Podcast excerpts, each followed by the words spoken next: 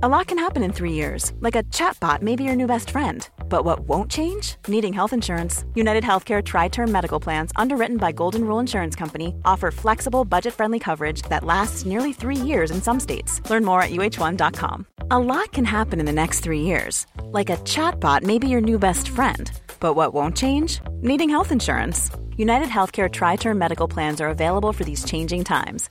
Underwritten by Golden Rule Insurance Company, they offer budget friendly, flexible coverage for people who are in between jobs or missed open enrollment. The plans last nearly three years in some states, with access to a nationwide network of doctors and hospitals. So, for whatever tomorrow brings, United Healthcare Tri Term Medical Plans may be for you. Learn more at uh1.com.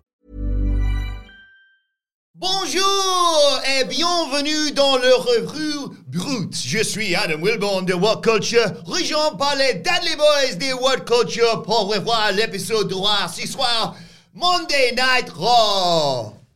Wow. Before we go any further, though, if you're a fan of this sort of thing, make sure you subscribe to. I can't do all this bit. subscribe to What Culture Wrestling, wherever you get your podcasts from, for daily wrestling podcasts, where we not only review Raw, but also SmackDown, the show formerly known as NXT 2.0. Oh! AEW Dynamite, AEW Rampage, pay per views, premium live events. We have interviews, roundtable discussions, and a round of the week complete with a bloody good quiz, of course, on wrestle culture. As I said, though, joined by Hamflett and Sidgwick. I did say that, promise you. Uh, to review last night's Raw, we should probably explain why I did that in French, and also shout out to Gareth Jones, who told me that I had to do this. yeah, we um, you know, we're like we try whenever we can to alienate international listeners Yep. with various impressions and things like that. I explained yesterday how my French teacher, enough times passed now that I don't think he can get in trouble, and I haven't named him, uh, was uh, li- loosely knew the moderators of the French GCSE, and I got an A because he didn't teach us French. He taught us how to say certain sentences that the markers would really like. So I know exact phrases power of fashion, but I can't speak French. Like, "Pour faire autrement, il faut être fou." That means to do anything else, you must be mad. I can't like go over there like to Paris and say that, but like yeah, and we were referencing that as it relates to obviously them being in Montreal for the weekend and still being in Ottawa. Uh, and at least one French-speaking listener got in touch to say that he felt um, personally attacked. Uh, sorry if I uh, butchered that, by the way. I, I'll be honest, I didn't uh, spend a lot of time on this. I just went English to French online. so if that, you know, sometimes when you ever have that where a mate of yours was just like, yeah, I just wrote my entire essay that I was meant to write in uh, English and then just put it through in English to French. And they're like, yeah, that's not necessarily how this works. my big GCSE French story was that I had my French book open just at a certain page, a random page, in the first day of French in year 10. My French teacher, Ms. Duban, asked, Does anyone know what Miss the the bath. She was uh, she was very clean. Miss Duban asked what the French word for pleasant was, and it just so happened to be on the page. So I looked up, thinking I was very suave. I just went agréable, and she went, "Oh, très bien. You're gonna get me an A star." I thought, "I'm teacher's pet." Oh my god, I'm gonna get an A star. She just told us. And then I was a lazy, inveterate lazy bastard in my teenage years. And I dropped such a bollock during the oral exam that I was asked, What do you have for breakfast? What do you have for lunch? What do you have for dinner? And because it's steak in both languages, I basically positioned myself as Vince McMahon in this, uh, uh, what's I eat? Uh, je mange. Je mange steak and fruit. Do you have for dinner, Michael? That's a weird breakfast. Well, I don't know any of the foods because I didn't do my bloody revision, did I, Miss Duban? I could make steak and chips for three meals a day at work. I think I could get there. Can you make a steak, actually? Not well. I can, but I can, but not well. Not I'm well. so. Oh. Uneven? I thought you were going to go like, I'm so good at steak. I used to be. I used to be, and then I've dropped bollocks on steaks. Like, I've. I just can't get it right. You know what it is? I've got an inherent lack of trust. I don't trust people. I don't trust processes. I just have anxiety. I think everything's going to get wrong. I don't trust a steak to rest. I just don't think it's going to rest. It's going to. Yeah. Everyone who's more qualified and better than me at cooking It's tells me Yeah. does not get cold. Yeah. You rested for that long, it's going to get bloody cold. So, I just uh, overcook it. I don't get it. I don't like buy it very often out either. So I don't have a lot of good steak Or in my trust life, other 'cause, like, people to steak. I trust them, but I just, It's, it's, it's too too expensive. pricey, innit? Yeah. Too pricey. Yeah, you don't want to get it wrong and leave it Raw. Speaking of which, what did you make of last night's show, Michael Hamflett? Uh, It would just be overdone if you left it too long. I know, I, I, was trying, I couldn't work out what I was doing now, I'll be honest. I've spent all my time on this thought French I'd- stuff and thought I'd, like, sab I've been in, end in in the front of horny me. comment section of YouTube. We'll get to that later. Uh, yeah, We sure will. Très bien. Très bien. Um, Oui. Yeah, I really enjoyed this Raw. Um, it's it, it felt enough like Road to WrestleMania in the same way a lot of the stuff coming out of Elimination Chamber did. I've really enjoyed this run pretty much from the Royal Rumble. I've enjoyed being able to, quite simplistically, if we're being honest, like put this WrestleMania card together and see the pieces coming together and see these angles. This was very. I, I- this like did not change the world of wrestling show. I didn't find this terribly creative, but I like the overall creative direction of mm. WWE at the moment. So I liked seeing those things come to fruition. I know that sounds like faint praise, but like I enjoyed it. I genuinely, Yeah. I'm enjoying the direction of almost everything to the point where like I'm just liking watching these developments take place. I can't tell yet, and we're going to get into it, whether the opening segment was bittersweet for me. And I have absolutely no idea what's going on with Brock Lesnar. Oh, God. Oh, yeah. get to What that. is going on? What is going on? Has WWE ever been sponsored? Is it is Monster Energy drink a thing in America? They- Yeah, I They've got so. that C4 though. That was what Roman was necking Yeah, for the Roman main was event. like there was like six cans of it behind him. If there's some kind of corporate synergy branding opportunity with like the Monster Energy drink, hmm. then I can understand why they are in the storylines tying Omos, Lashley, Lesnar, and Wyatt together because they could do the Monster Mash presented by Monster Energy drink, Yeah. and do a four way with all the scary big monsters and Yeah. you know and Bray Wyatt. so I don't know what's going on there. I feel like a bollock's been dropped, but I cannot see the pod yet. the Wyatt Six versus the Hurt Business and Brock Lesnar. That's you. Let's Well, let's go with that. have a look at that. very confusing and not in a good way. The rest of it was I would describe as perfunctory, where it's that old Vince thing. And funnily enough, Triple H learned from Vince, mm. where they know the matches, they were not really advanced in any meaningful or creative way, as Hamflett points out. I'll tell you one thing though, Edge mm. made me feel like Michael Hamflett, okay, mm-hmm. in the main event, and I will elaborate when the time comes. Hype for that. I had a load of fun I mean, I'm show. worried for you because a, a lot of the time I don't, I don't like feeling like Michael Hamflett, so I hope you're okay. No, no, I'm, I was, I was a happy Hamflett. Yeah, I, I had a great time watching this show. Um, I thought, well, well, we'll get into it with the opening segment in, in due course. But I thought the route vers la WrestleMania Road two. I knew that. is, uh, is, is yeah, going going very well. And uh, yeah, there was some pleasant surprises in stuff. Pleasant, pleasant surprises in stuff that, like you say, was necessary as we yeah head towards WrestleMania. Um, Yeah, we killed it. he killed it. They've switched off. Au revoir. Uh, right, the show opens with a big recap, obviously, everything that happened at Elimination Chamber, and Sami Zayn's music hits because they were in Ottawa, of course. Um, and the crowd sing his song, gave him a huge ovation. Like the fact that initially, because there was a bit of me going, if you can say, Welcome to Monday Night Raw, this is dead. Uh, but the fact all he could get out for about the first couple of minutes was just, wow, really, really hit me. Um, he talked about the, the feeling that's been the most prevalent as the gratitude uh, and about the fans having no idea how much this reaction means to him. Gets the "You deserve it" chant, soaks it all in. Um, he says he came so close to putting a, a bow on a storybook ending in front of his friends and his family, but he feels a lot of guilt that he let people down. Um, but he said the story isn't over. We're just entering the final chapter. But the final chapter isn't just about me. Kevin Owens, please come out here. And out he comes. Um, and there's, there's such tension in the ring between these two men, and the you know the commentary are putting over their history, of course. Zayn said, "I wanted to say thank you and sorry, but I know we're kind of beyond the point of words. Um, I know how much they put you through, and also know how much you want to take down the bloodline. Um, and I will stop at nothing, Zayn says, to make sure Roman Reigns and the bloodline comes crumbling down. He says, Look, you couldn't do it alone. I couldn't do it alone. The only way we can get this done is if we did it together. Huge yes chance from the crowd, of course. But Owen says, I don't want an apology. Uh, I don't want your gratitude. I didn't attack the bloodline on, on Saturday for Zayn. I did it for me. I did it for, for family. Um, says my family was out there in the front row, just as yours were. Um, but they weren't there at the, Ro- the Royal Rumble when I got the, the hell beaten out of me by the Bloodline, and you just stood by and watched.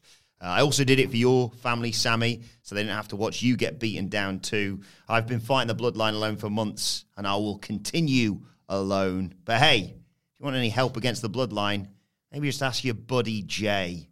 Owens walks off, and the crowd boo. They don't really know how to feel about all this. I like the fact that uh, this wasn't just, well, let's forget everything that's happened and uh, team up because it's almost WrestleMania. Yeah, I mean, I love this opening segment. Uh, of course, I did. Like WWE welcome to it after copying all my tweets in the weekend. However, my tweets were because I inferred that this was where the story was going. We were labouring on the point before, might have been before the Rumble, but certainly before Elimination Chamber, that Sami Zayn was never a fluke. Sami Zayn was a booked opponent for a time of year at which they'd isolated Montreal as the perfect point to reach this stage of the story, which suggests lots of planning and lots of booking. That's the reason why the Royal Rumble was so effective because only good booking and only good long-term storytelling gets you moments like that. I'm still invested, and I there's a lot going on here in the the debate about this. The debate which I like when it's earnest rather than a bit cheap and a bit needly. There are people that love Sami Zayn and wanted him to win the world title, and I have no problem with those people. And I kind of love Cody Rhodes as the guy to end this Roman Reigns tyranny. So that's just hmm. disagreeing on who you wanted to win the belt ultimately. But there was, I personally felt quite a lot of bad faith discussion about WWE, whether it was calling an audible or going with Sami or however you wanted to phrase it, after years and years and years of Vince McMahon not telling long-term stories and tearing up the plans. Hmm. And you know, like, and I understand that there's like there's differences, and sometimes you got to go with the hot hand and all that kind of thing. But there were so many times where plans just changed. And to me, this was a very obvious case of plans staying as they are because the big plan is just fine, actually. And I feel like that was I was vindicated with that later on in the show when Cody came out, Yeah. but but especially here.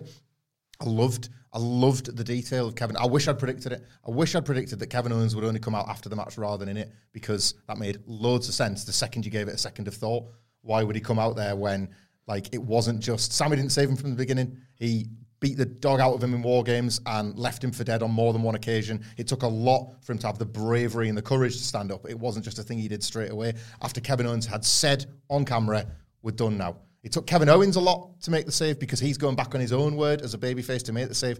Genuinely love the details because I've paid attention and been encouraged to pay attention for all of these details. And I've always been one that believes that the Usos tag belts can absolutely be promoted as the prize. I think that's another, again, good faith discussion about people that are, like love Sami Zayn and love Sami Zayn's journey over the past eight months that don't really feel like the tag belts are the prize enough. I do, but I do get that complaint. I understand it. But this story to me feels like it is what's going to elevate the tag belt. Sidgwick, uh, on more than one occasion, has used the Revolution tag match as what the potential of this Usos match is to be. It's not going to be as good. It's not going to be as good, but that felt world title quality because the story was great. And I believe this too will feel world title quality, aided by the fact that I believe it will be the night one main event. A, a tag team title match in the main event of WrestleMania. Kevin Owens and Sami Zayn in the main event of WrestleMania together. Like they're going to work you up to that hug, to that moment. The comparison I would give, and I loved it at the time. I think we probably just started like doing the podcast. They put actual work into Dean Ambrose and Seth Rollins making amends. And remember that reaction when they finally, it wasn't just, oh, we're friends now because we both happen to be baby faces. They didn't trust each other. Seth had to earn Ambrose's trust back. And when the Shield finally came together, it was huge. They're working that pop. And the bond that they are clearly now establishing is going to be stronger than Jimmy and Jey's because Jimmy and Jey are not 100% on the same page. These men that currently can barely be in the same ring as each other are going to be stronger than brothers. I love the story, and I feel like it doesn't even take that much explaining or defending. And I hope that people who like it's one again, just to go back. Sorry, Cedric, I'm rambling. I don't care. Just to go back, like the people that just wanted Sami Zayn to win because they love him. I'm, I'm not like calling for your heads. That hurts when your your hero's lost. But the people that dared to suggest over the weekend, and there were plenty of them. Uh, Bloody WWE have dropped the ball again. I, I just don't think they have. I don't think it was a fumble. They've stayed true to a course, and I think that course is plotting to peak at WrestleMania. What el- like what are we doing here if you're not trying to peak your story at WrestleMania? So I just felt this was like an awesome development off a story that to me remains pretty awesome. I'm not comparing it to the peak of the Royal Rumble because I don't think Elimination Chamber came off as well on the night, but I'm very very content with the the, the, the path that they're all on. I don't know what to make of literally any of this, hmm. so I'm probably going to go on a long-winded, inconclusive rant. Hmm. If you take anything away from what I'm going to say, this is the TLDR version. I'm going to let this play out. Okay, I'm going to let it play out. Not uh, enough people are. Sorry, Sid. Yeah. Not, I think that's the problem, isn't it? Like, My position originally was that Cody is the face of WWE. He's got the best chance of being the over baby face. And I'm not emotionally invested. I know there's a lot of talk online over the weekend of who cares what the face of WWE looks like? Why do you want them to have a guy? Why do you care if the guy's good at PR? You should care more about who you're most emotionally invested in. And I get that, but I'm also incredibly realistic. Hmm. So that's one of the reasons why I think Cody's the man. It's a similar thing to when Drew got the world title push in 2020. Cody's my guy. I think he's great. Drew never was, but it was more realistic for me to invest. If I'm going to take away anything from this in a professional capacity, it's that go with a more realistic choice because that's what the that's the best way to get something out of WWE TV. Because I've not spoken about it, I'll spoke about, I'll speak about it here. I thought the way they executed whatever the finish was at Elimination Chamber was just really bad, really really bad. I like how the match itself proved what bad faith balls often say in defiance of like I don't know the elite or flips or whatever. The basics done right can still work, and I think it's a huge credit to WWE and its long-term booking and the characterizations of Sami and Roman that they didn't do a lot. They didn't have to do a lot. They milked it. They paced it immaculately. It was genuinely nice to know that the basics can work as effectively as they did. good sequel to the Drew match in that respect, wasn't it? Roman is brilliant. He's just great. Matches. He's just great. He's an absolutely incredible big match worker.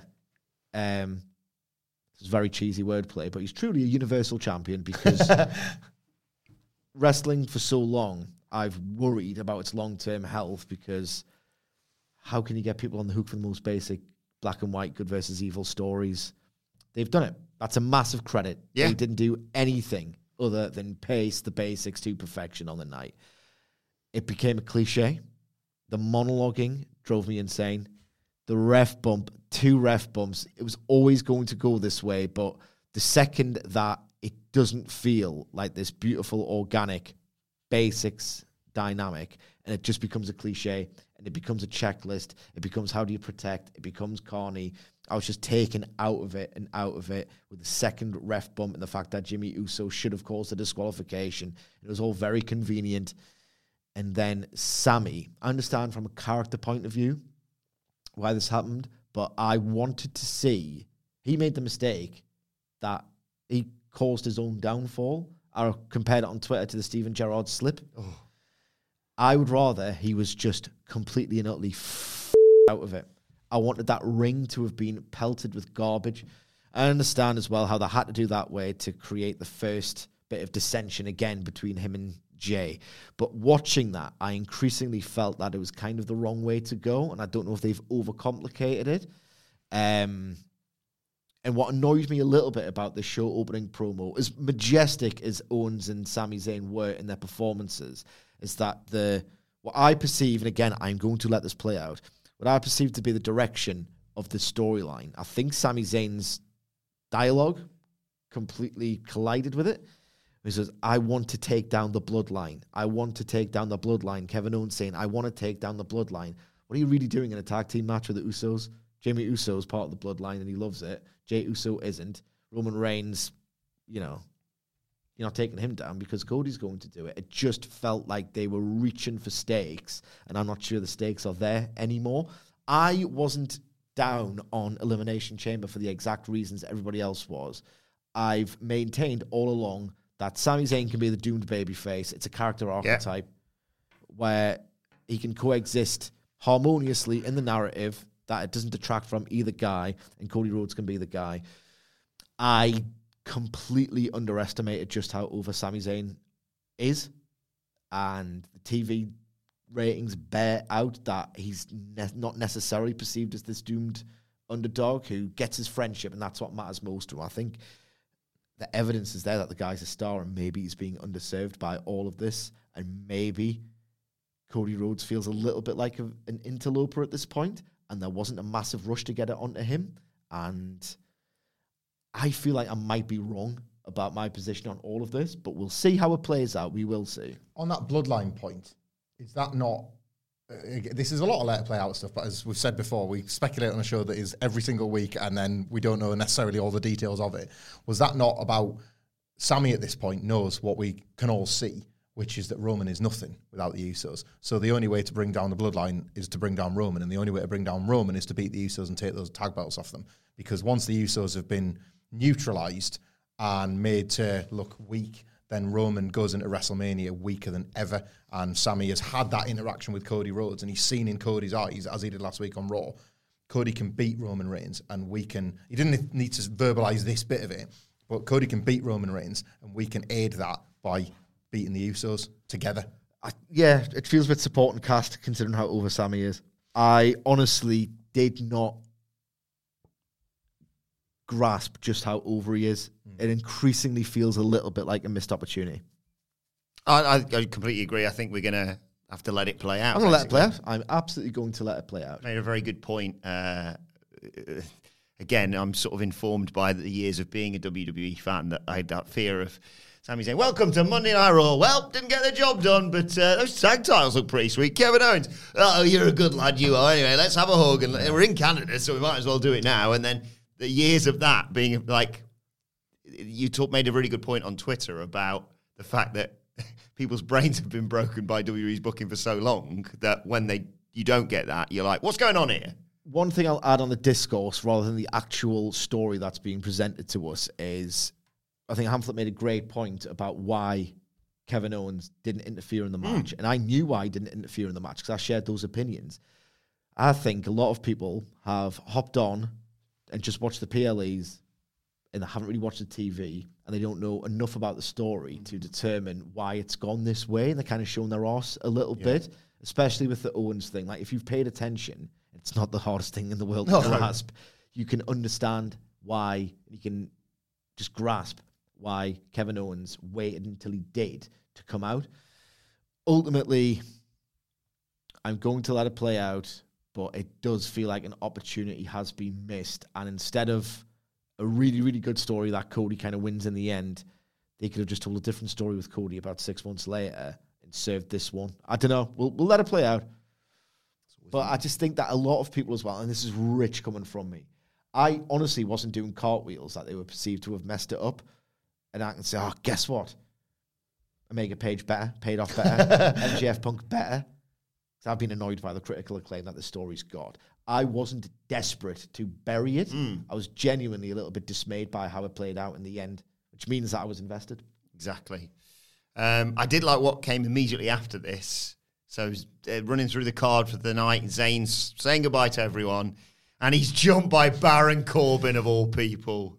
This was a bit. Uh, if there's, if I'm conflicted, this was very much evidence that well, maybe they realize they have messed this up because if they were self-aware, they would realize that pairing Sami with Corbin was such a terrible look, such a make good. This was his version of doing karaoke in Cardiff. Genuinely, it was. Let's get the most reviled heel amongst the smarks to go out and just heat, shine Sami up real nice. I think the optics of this was pretty poor. I quite liked it because I was like, we need to give something, Sam, you know, something. Please give Canadians something to cheer for because they're not getting in the main event either. This is monkey's paw stuff, though, if we're being honest. I thought Corbin came across as like the perfect, opportunistic, desperate arsehole. Because we were talking about how say you save him on the preview yesterday. Yeah, I kind of thought this was a. You don't save Corbin, though. No, I, I No, pri- not the end. Oh, I take your point. Actually, now you said it about the optics, but I thought this was like very in character. Like Corbin, absolute bones of his like desperate, basically last act of desperate man stuff, and super cartoon villainous at that. It reminded me of the Ares attack. Yeah, the, ner- the nervousness around um, him beating Sami w- was palpable. I thought because he's just lost to Roman, he's carrying injuries. He takes off his shirt and you see the scars of war, and then it's like, oh I my! never, ever thought he was. I knew exactly what this was. I, I I thought this was a good use of the Corbin character. Genuinely, like it's I, I, I didn't, but I do take your point. I see how that could have been a bit like of a hair ruffler rather than something to kind of advance Corbin's own sort of decline. There's always about four declines happening in the way Triple H books Yeah. WWE. You got to have at least six people that are on a steep decline. Can't wait. Can't wait to fix these people. I'm absolutely buried. He books like he wrestles. Yeah. There's a hell of a hook across the break of like that scumbag's just jumped Zayn and they go to picture picture and they come back. Corbin's cutting a promo. Zayn's being helped by officials talking about he said Reigns was going to embarrass Zayn in front of his friends and family. Um, called him a failure. He let down all of Canada. Uh, talked about the fact obviously he was the last one to beat Roman Reigns. Um, and Pearce is like, yeah, you know what? He's a knobhead. Beat him up. I'll, I'll sanction this as a match. So Zayn, Zayn goes down and attacks Corbin. They make the match official, and then they go in, and like you say, Corbin goes, "Oh, that's a nice badly bruised back you've got right there. Thanks for the the target practice. Basically, he targets that. We go through another break. Uh, Zayn fights back though. Tornado DDT, flip dive, goes for the Helluva kick. Corbin nails him with a clothesline though. Hits deep six, gets a near fall off the back of that. Hits his running corner clothesline, loads up to go for another, and then out of nowhere gets his head taken off by the Helluva kick. One, two, three. Sami Zayn. like a basic match, but in front of obviously a super hot crowd that was buzzing to see Sami in action. Maybe they didn't expect to get him.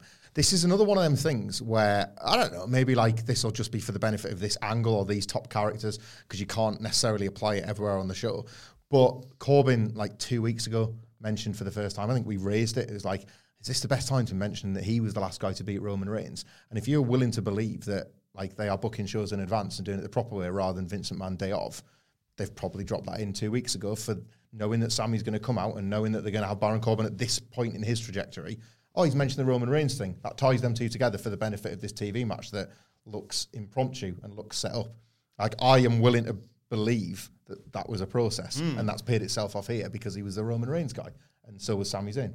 And maybe long term, Baron Corbin's thinking, what did I have that was that magic that, that got me that victory over Roman Reigns? Oh, yeah, the revival kind of helped. Oh, I thought you were going to say dog food. he's, he's pulling a face at me, listeners, and I, and I hate it. I didn't feel anything for this in and of itself. I didn't like how I was asking myself, are they self-aware or not? Is this is this a way to get the people who love Sami Zayn are predisposed to really hating Baron Corbin, but for not for the reasons that the characters are presented on TV. It's all about the way they're perceived to be workers and wrestlers and all the rest of it. I just couldn't determine in my head the extent to which this felt like a consolation prize, a way to manipulate the smarks, quote unquote, to get back on side with Sami Zayn or something. I didn't know if this represented what was a m- potential misread at Elimination Chamber. I was just. Oh, yeah, be self-aware. It's Baron Corbin. You don't have to do this with Sami Zayn. It's a terrible look. To my immediate thought was pairing him with Sami Zayn felt incredibly cheap and like a consolation prize make good, and it gave me a uneasy feeling about his long-term future as a character. Byron Saxton's sitting down with uh, Rhea Ripley and, well, Mrs. Rhea Ripley, ex condom. Um, Ripley talks about, yeah, I've got some unfinished business with Beth Phoenix after what happened at Elimination Chamber, but I'm focused on WrestleMania. I don't want to talk about Beth Phoenix anymore.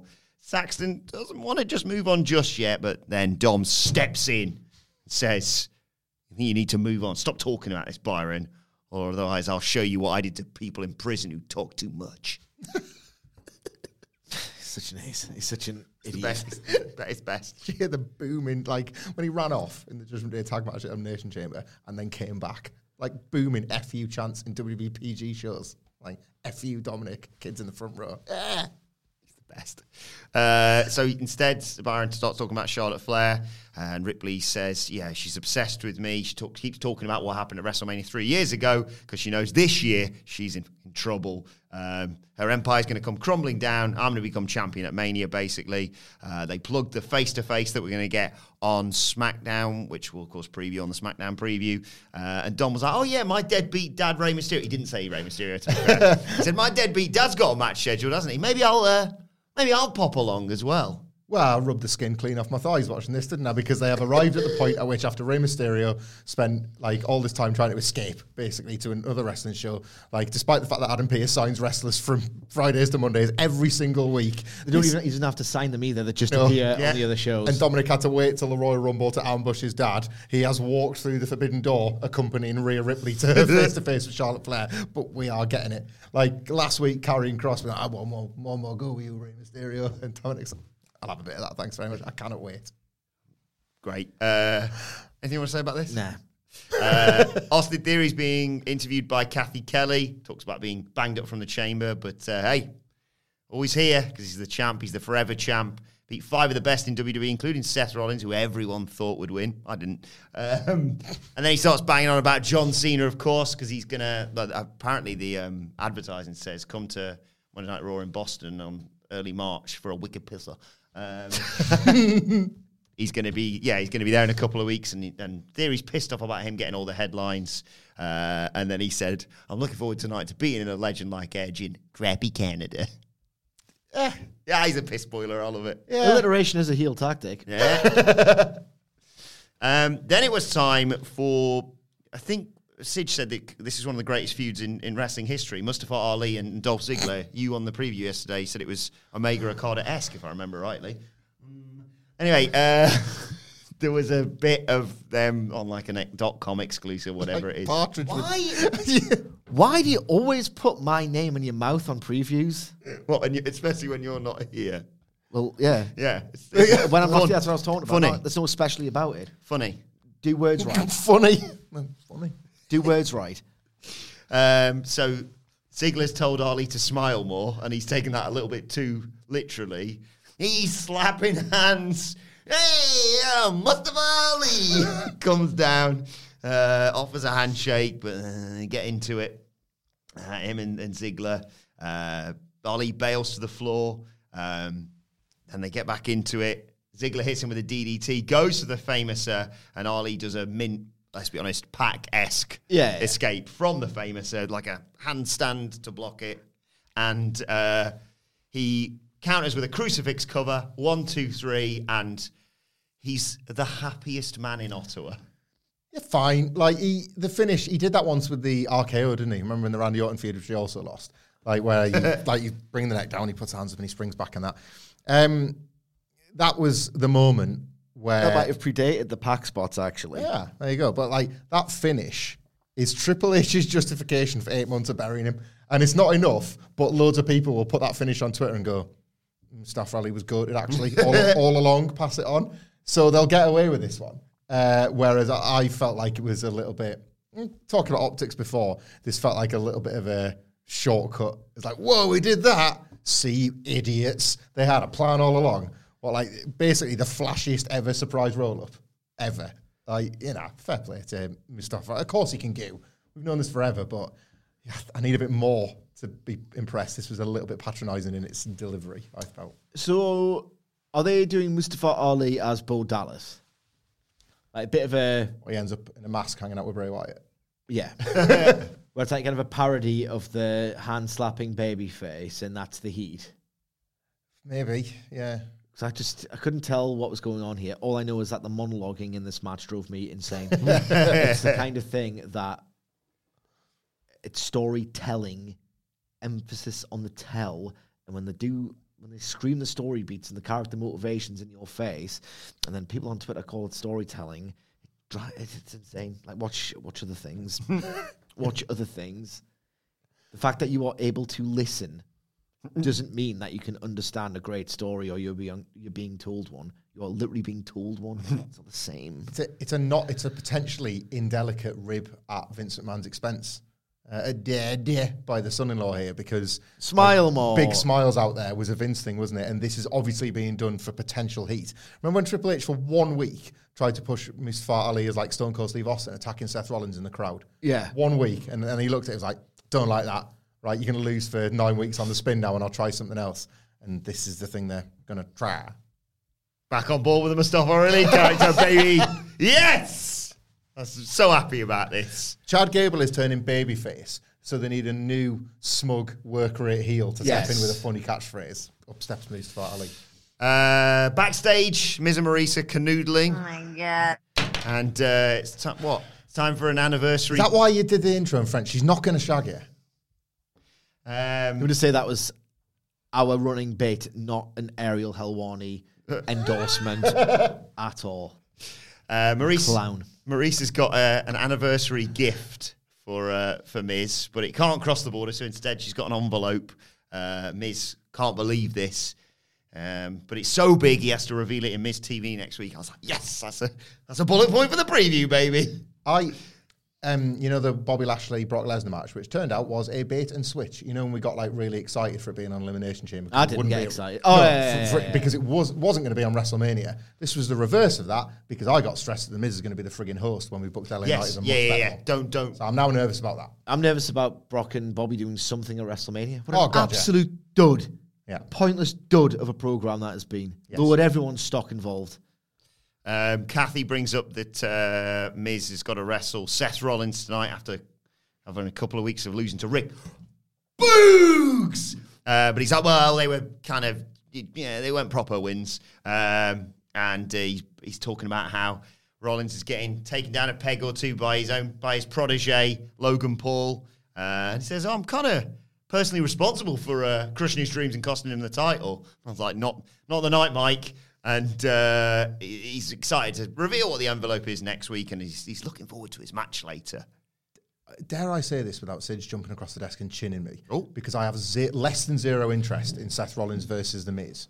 But was this, because the match was already announced, and then Miz is doing the interview about the match, was this like a good version of when, like, at like five minutes' notice, AEW tries to slap a grudge on a match that doesn't need a grudge? Because this match existed, and then Miz was like, I'm going to put the bear in a little bit with this Logan Paul stuff. Like, uh, if anything, I kind of trained him. So when he kicked your ass, that was because of me. Like to kind of wind Seth up when he's already in a weakened state off Elimination Chamber. That's a bit like when there's a cool Dynamite match. And you were like, you know, the match would be fine, but instead we've got like an interruption promo where you've got to invent a, a bit of a spark between them. I was never in a million years going to give a toss about the match, but I didn't hate the fact they tried to add a bit of spice to it. I don't disagree, and AEW is no longer a sacred cow. Hmm.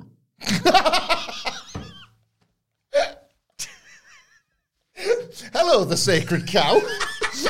you're gonna you're gonna love the elephant on Tuesdays. Actually, do cows and elephants get on? Don't know if they do here. Find out on the NXT preview later. We've got him, We've got him, boys. For all people know, there's a wrestler called Cow Person and a wrestler called Elephant Person. No. Nelly versus Cow Person tonight on NXT. What's uh, Check out the headlocks; they really milk it. what's the cliched name? Daisy. Yeah. Daisy. Daisy and Nelly. yeah, It's not that funny, mate. she's she's in the tag team. Was she wrestling or was it the other one?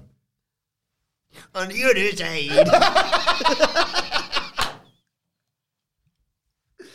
Well, Cow's on the podcast. That's how it happens. It's that ma- magic just happens, you know. Oh, they don't just get podcasts; they get live production. mate. Yeah.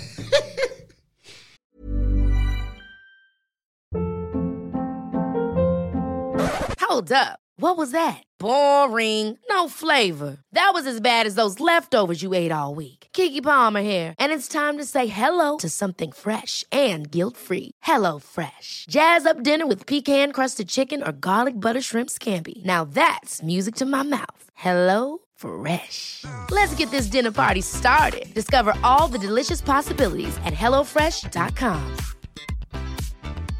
Cool fact a crocodile can't stick out its tongue. Also, you can get health insurance for a month or just under a year in some states. United Healthcare short term insurance plans, underwritten by Golden Rule Insurance Company, offer flexible, budget friendly coverage for you. Learn more at uh1.com.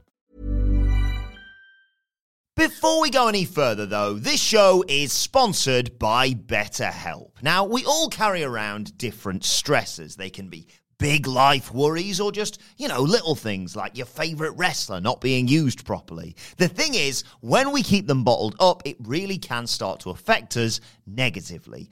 Therapy is a safe space to get things off your chest and to figure out how to work through whatever is weighing you down. It is really helpful too for learning positive coping skills and how to set boundary. Therapy basically empowers you to be the best version of yourself. So why not give BetterHelp a try. It's entirely online, designed to be convenient, flexible, and best of all, suited to your schedule.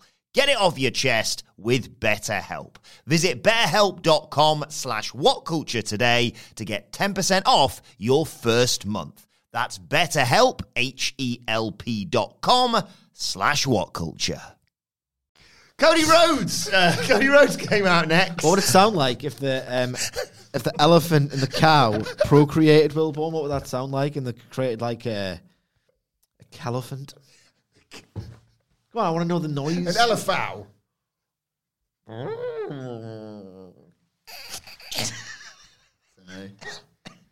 I was going to say. years. three So how, how many is that? So we've got Wilborn, the Dudley Boys, Starks, the elephant, cow, Cow, the sacred cow.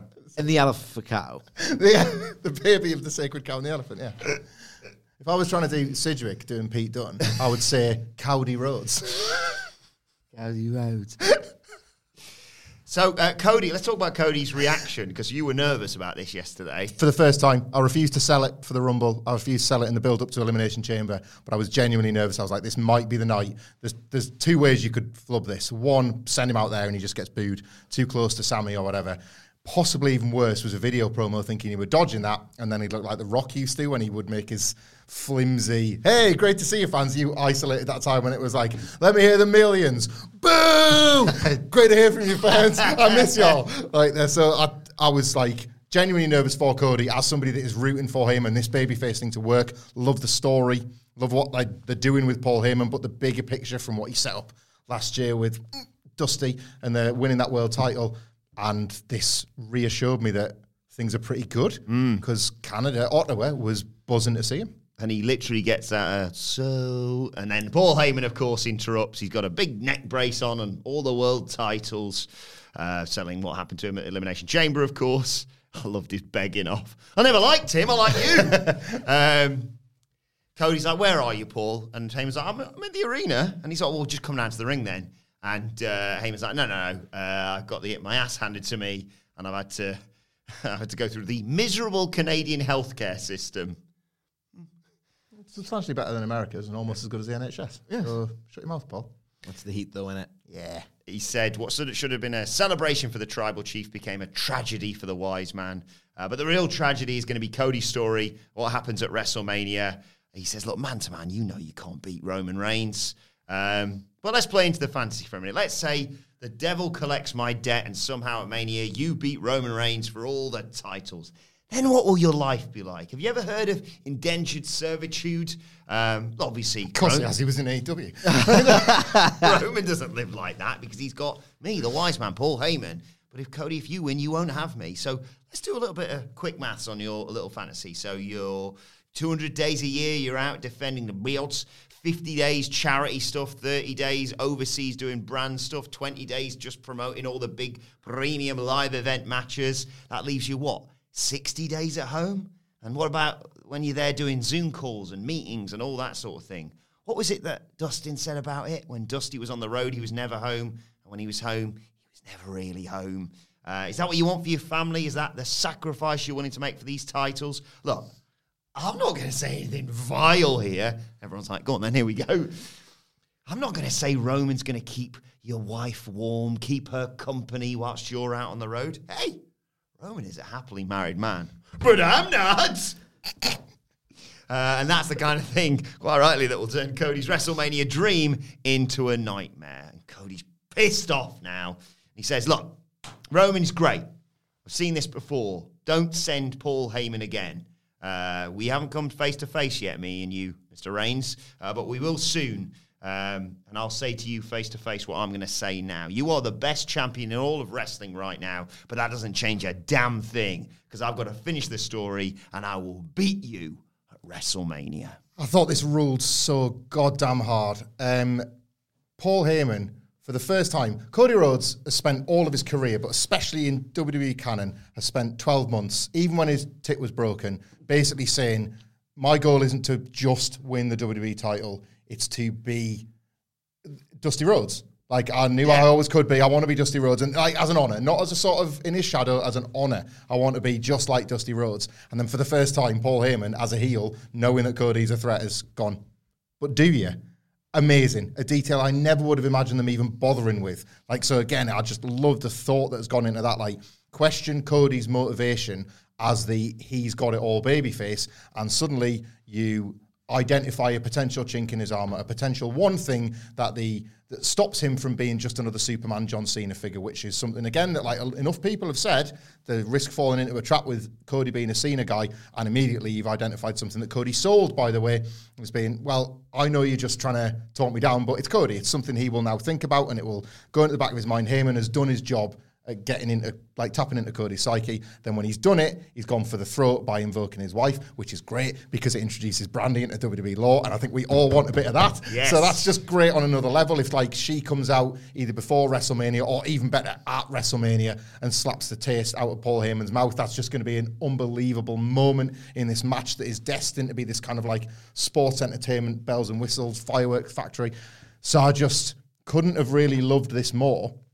And it again kind of like presented the situation where Roman Reigns is frightened of Cody Rhodes. He is scared of the challenge that Cody Rhodes presents. And Cody, because he's not a thick baby face, is wise to that, even if Heyman has got under his skin. He's not. He's trying really hard to keep his eyes on the prize, and I think that just makes you empathise with him as the babyface all the more.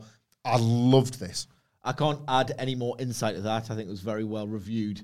My only problem with it is, for obvious reasons, with it being done via satellite, it lacked the intensity and it lacked the, um, the tension. Like, as with everything, this would have been one million times better had it happened in the ring and you could have seen Cody just gently try to simmer down the whole. It's like, remember that brilliant and the parody was even better. Um, video package where Cody's just in the deprivation tank, just trying to focus, just trying to focus, just trying to focus. That's what he was like in this promo, but he couldn't because Paul Heyman, as Hamflett points out, has found a perfect way to rattle him. This was, if you show and don't tell me that you're trying to live rent free in someone's head, don't, don't say that obnoxious, completely overdone um, expression, then that heel strategy actually retains some power. And I thought this was really, really strong. Then it was time for Asuka versus Nikki Cross. Bianca Belair comes down just as the match starts to uh, watch from ringside. Oh, God. Uh, Asuka early on is in control, but kicks the ring post after Nikki Cross ducks an attack, and Cross hits her with a reverse DDT on the apron to take over. After a break, Asuka fights back. Three straight German suplexes gets her a near fall. Um, Nikki he- heads out of the ring, catches Asuka in the ring skirt, and starts batting her in that. Um, Nikki, when they get back in, heads up top, but Asuka cuts her off and hits her with a nice looking top rope DDT for a near fall. Um, Nikki walks into a head kick, avoids the Asuka lock, hits that landslide, I think is the name of her move. That gets her a two count, um, but then Asuka counters a spinning neck breaker into that new submission of hers to get the victory. Post match, Belair comes in for a stare down and the visual shot of the two of them and pointing at the WrestleMania sign. Uh, and Asuka's smiling, but then suddenly she spits up black goo. The so the match just really briefly because it was only really brief anyway. I will say Asuka and Nikki Cross have really great hitting each other hard law. There's a few times in NXT and then on the main roster where they've just kind of like they're late in. And I thought if nothing else for like a TV match that was designed to set Nikki off on one path and Asuka on the other, it was like a good pairing. If you're going to get like two or three minutes of this, it was like half decent action. I hated the post match. Um, I get it. I get the idea that like Asuka is unhinged, and no matter what Bianca Belair is the EST of, all of those skills won't matter. She isn't the sickest. The sickest. She is not the darkest. She's got to become those ESTs to take on Asuka. She's Bloody sick of this, isn't she? Just got rid of Alexa Bliss and now she's still. yeah, she's like not ready for her, as was the old saying. But that's because the Asuka now is someone different to the Asuka that was in that NXT. I wish it was the Asuka in NXT that just had 800 days of a winning streak rather than might spit mist in your face. Because as well, and I've said this a million times, Bianca Belair should not be used as a week-to-week episodic TV wrestler. She's simply too special. And when you do that awful WWE, Should just improve the episodic TV. like That's what they should do. They should, but like Bianca Belair, whenever they do it, leave the camera on the face six seconds too long, WWE trademark on her, it just tears away all that aura that she builds up in every single one of her big matches. Uh, I don't Well, want to Rumble. I don't want to like. Not the Rumble match. I don't want to kill people's enthusiasm for Bianca Belair and Asuka because I feel like I did it on the run up to Elimination Chamber, and I really don't want to. But there is evidence of, and Asuka's been in a couple of these, evidence of the big Asuka match not delivering if the story isn't right. Hmm. So this, they need like Triple H needs to do some fucking work with this women's division and especially this women's title because this will bomb in ways people don't expect at WrestleMania unless he actually tells a story. The omens for the story are dire, dire on the back of this. I don't understand. Well, I do. It's because it's Triple H and he loves it. They're going a lore route with this. I think it's going to fail dismally. It's either going to be a cringeworthy supernatural adjacent failure or just as drab as it gets. As drab as 2019 Black and Gold when they're doing stare downs and they're each watching each other's matches and giving it faint praise with applause. Oh, you did well, but you're not going to do as well against me at WrestleMania against in this like four minute crap match on Raw. Like, obviously, obviously that's the case. I will show me Arsenal Fenwick's window if this gets interesting, and just will not. Could they not have had Bianca Belair commentate? Because I was like half asleep watching this. And I thought, all right, she's on commentary. Don't know how you're going to tell the story, but you know, Bianca could say, you know, I'm everything. I'm the strongest. I'm the quickest. I'm the whateverest. I didn't have the longest title reign, and that's what I'm up against. Someone with the previous of being the most dominant wrestler in this entire company. And I can't say, despite my many accolades, that I've ever been as dominant as she. That's a decent story. And it's all very basic stuff. She could have articulated this on commentary. I can't believe she just sat there and had the camera in her face because her acting was dreadful. And I don't envy her. Who could pull this off? The hmm. Rock did it in that backstage thing against Faarooq, the silent promo when you're reacting to things. No one's The Rock. No one else is The Rock. The idea that she had to do the most exaggerated, broad, the camera is looking at me, so it's time to emote and do a facial expression. Like, mm, that wasn't bad. oh my God. My, ah, just cringe. So much of WWE TV just makes me cringe with how forced it is. Uh, we go backstage. Kathy Kelly's asking Carmella if she's got a new game plan for making it to Mania. And fair play to Carmella for going, it was literally two days ago. Give me a chance. uh, but she's pissed off with Asuka, obviously. And she says, I'm going to make WrestleMania a whole lot easier for Bianca Belair to set up a match between the two of them going forward. Uh, Carmella leaves, and then it's time for.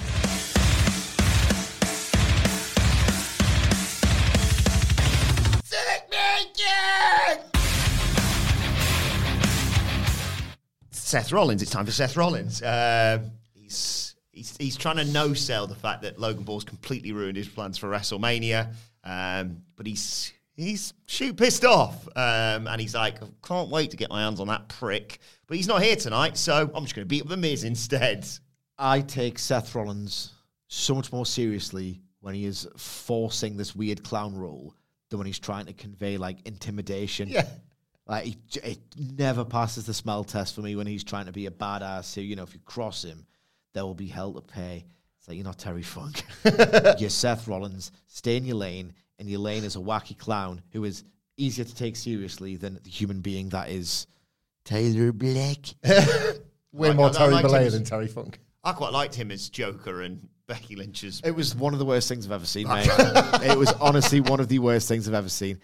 What was the tone? Was it meant to be funny? Yeah, th- there was it no- was not 2005. Like the 2005 ones are genuinely quite Yeah. good. And the thing was, there was no other way they could go with it. Like, as soon as you see him in that gear and he's dancing down the stairs to his own music, like, well, they absolutely had to make this parody. They should have just left it there on Yeah. the stairs dance. Just a vi- im- visual. Maybe the uh-huh. vision. No, no, him actually doing the dance, and then maybe breaking the fourth wall and doing his laugh, and then it just ends. And the Joker's come to WrestleMania. The Joker, baby. The Joker, baby. But then they did this risible dialogue with him and Becky. Yeah. So uh, He MVP calls They were more Brock convincing on the Applebee's advert on the last premium Oh, advert. they're just the worst. They're absolute pair of them. MVP calls Never Brock, appear on TV together. Have Brock- you not learned your lesson? Yeah. Sorry, Wilborn, go on. calls Brock a coward. Says you, kn- I knew you, you knew you couldn't escape the hurt lock, so you got yourself DQ'd. Well, how about you face this guy at WrestleMania and it pans to almost Come out next week and accept. Go on, Sage. I don't want to watch that at WrestleMania. Well- I'd watch it in a glorified house show. I'm loath to say Saudi Arabia because I don't want those events to exist. Let's just say I would love to see it at Super Showdown 2 in Australia. Yeah. Or at the old uh, Telly West. The old the Telly back of the West. Radio. I, uh, I, I couldn't disagree more because I'm a sucker for this. This is such a waste. This Pe- it's not going to happen. Brock and Omos is not going to happen at WrestleMania. But I'm frustrated about that because remember how Kurt Angle used to tease doing a German suplex off the apron and never deliver it until he got to TNA and just did it because uh, Kurt Angle's a different animal. Uh, like that, he would always tease that, and you were like, "Don't tease that," because I want to see what that looks like. And it wasn't until he had AJ Styles in his hands, it was like, "Are we doing this then?" like he would do it on a random Raw in 2005. This match graphic is that for me. It's like. Brock Lesnar and Omos at WrestleMania, yes, please. Like Germans, F5s, a, like a broken ring in the middle of WrestleMania. so, yes, but and they're not going to do it. We're getting frigging Bobby Lashley, or this is how the Hurt Business reunite, or whatever. I, I cannot cope with Bobby Lashley and Brock Lesnar again. How are they arriving at boring Brock Lesnar matches at WrestleMania year on fucking year? Because Triple H is booking it. I, yeah, but Vince booked Roman, like, and they did three of them. Only one was good. This is true. I'll tell you what, I might have changed my mind. I've given up hope of the idea of Brock Lesnar doing like an amazing match a la. Excuse me. Johnny Sneezer. Um, CM Punk or Danielson. Those matches aren't going to happen. I'm so bored of the Heyman Lesnar match. Like, oh my god! So I might as well see Omos at this point. I think a lot of people are not realizing what they would get instead of that match, which is ah, people are saying it's such a waste of Lesnar to work such a limited guy like Omos. It's like, is it? It's a spectacle. He might scan as impressive again. Like I never get impressed by Brock Lesnar in his matches anymore. They're just so formulaic. So you know what? Um, it's not going to happen. But No. I'm Team Lesnar versus Omos. It's because like because Gunther and Austin were the sort of yeah, these are floating in the background, Yeah. and then like those are the matches. So then you like there is no there is no middle bit where it's like maybe Brock and Edge because they haven't been. I don't care. Like there's a bunch of Austin Theory. There's a bunch of wrestlers that Brock could face. I don't want to watch. So then you've got to get as silly as possible to me. If it's not those two, go as daft as you possibly can, and they're not going to give you it. Tony I- D. Yeah, honestly, this it's been so under reported how abysmal this Brock Lesnar versus Bobby Lashley program has been. My God, it deserves to get a hammering, and no one will do it because people are just in WWE's pocket or they want to lick WWE's WWE's arse to get press access. What the wrestlers going to tell you in these inter- interviews? Absolutely nothing. Um, shout out to uh, John Pollock and Brandon Thurston for asking the only two good questions. Yes. what a shock it was those two. I know. Right? What an unbelievable shock. So let's get this straight, okay? So you have this match at the Royal Rumble where Lashley over celebrates a tainted win like a bad baby face. Then you go to Crown Jewel, which has this, oh, it wasn't really a finish. and he turned someone- heel in petulant heel turn after the fact because Yeah. Brock used a Brett finish. Yeah, Super technical way to win a match. yeah. And then they've had a pissy fit, and then it's all inconclusive. And then there's a kick to the balls. So like, who's the baby face? Who's the heel? None of these results have felt definitive. You're meant to have this absolutely awesome, epic encounter. The two, it's Clash of the Titans. It's a 15 year dual sports dream match. Yes. That's- none of And that is an exaggeration. Completely and utterly bollocks it up. It should be, if there's any match that should end cleanly and decisively, it's this testosterone fueled Clash of the Titans. Who's the biggest monster badass? And they've contrived to ruin it three times. They've teased doing it again. And I love the idea of if you take it face value, if it wasn't like a um, red herring or a ruse or whatever, Bray Wyatt has had to say on SmackDown, this battle between the two big monsters, I'd take the winner because I want to prove that I'm a bigger monster than either. Even if Bray Wyatt's a complete joke, from a character point of view, that makes sense. So on a technicality, he has to go, well, you got kicked in the balls. that makes you the biggest monster by default. And now we're going to have the match to decide who's the biggest monster. It's absolutely pathetic storytelling, and more people should be really, really like just burying this. And no one is because no one wants to because it's the Fed and people are biased towards it. And in the SmackDown thing where Bray said, like, I popped for that because I was like, Bray Wyatt's entering that orbit. That is so do weird. something terrible, I'll tell you, and Yeah. I do. Like Bray Wyatt entering that orbit was like, that's great because these, this match, this pairing is boring. That WrestleMania thing is going to be weird. I want to look at it. Fantastic. And you've got like Uncle Howdy like running the ropes. So, like, is, is he like going to suffer a mule kick in the dick and balls like Bobby Lashley did off Brock Lesnar? Like what exactly can he suffer? Like if we get the big tag, maybe Brock and Bobby have got to work together against Bray Wyatt and Uncle Howdy. Like th- this won't save it. I'm not pitching this as a save, but I, it's just something that I think I could see. Um, I'm wondering if we have to have frigging Brock Lesnar and Bobby Lashley one more time.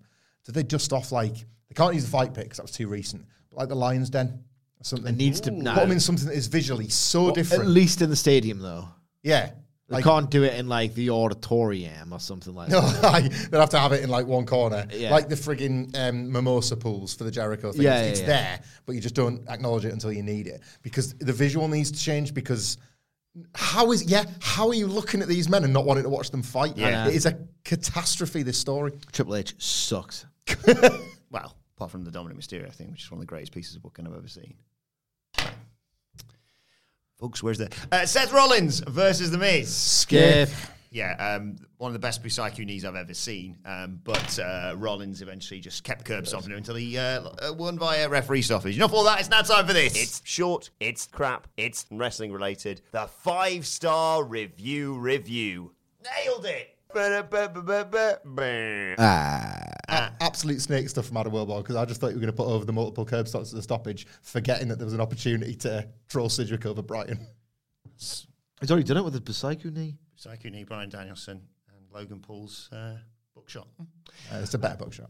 No, it isn't, man. No, almost it spring in his isn't. No, it isn't. No, it isn't. Priming the heels of his boots. He looks like an athlete trying to do it. Dan Salisbury, or Devon, and he gives us this week's five It's star. that video of Easy Money doing one on Rob Van Dam that was kicking Yeah, yeah, yeah, that yeah. ruled, didn't it? Sorry, Wilborn. Uh, I yeah, apologise.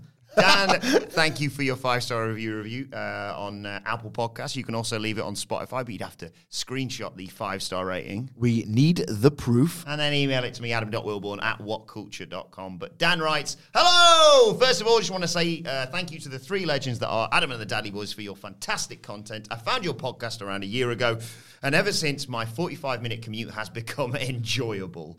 I love Adam's positivity, handfulness knowledge, and insight on WWE, and Sid- Sidgwick's passion and take no prisoners takes on either WWE or AEW. Thanks. As a wrestling fan who enjoys both AEW and WWE, you can enjoy both.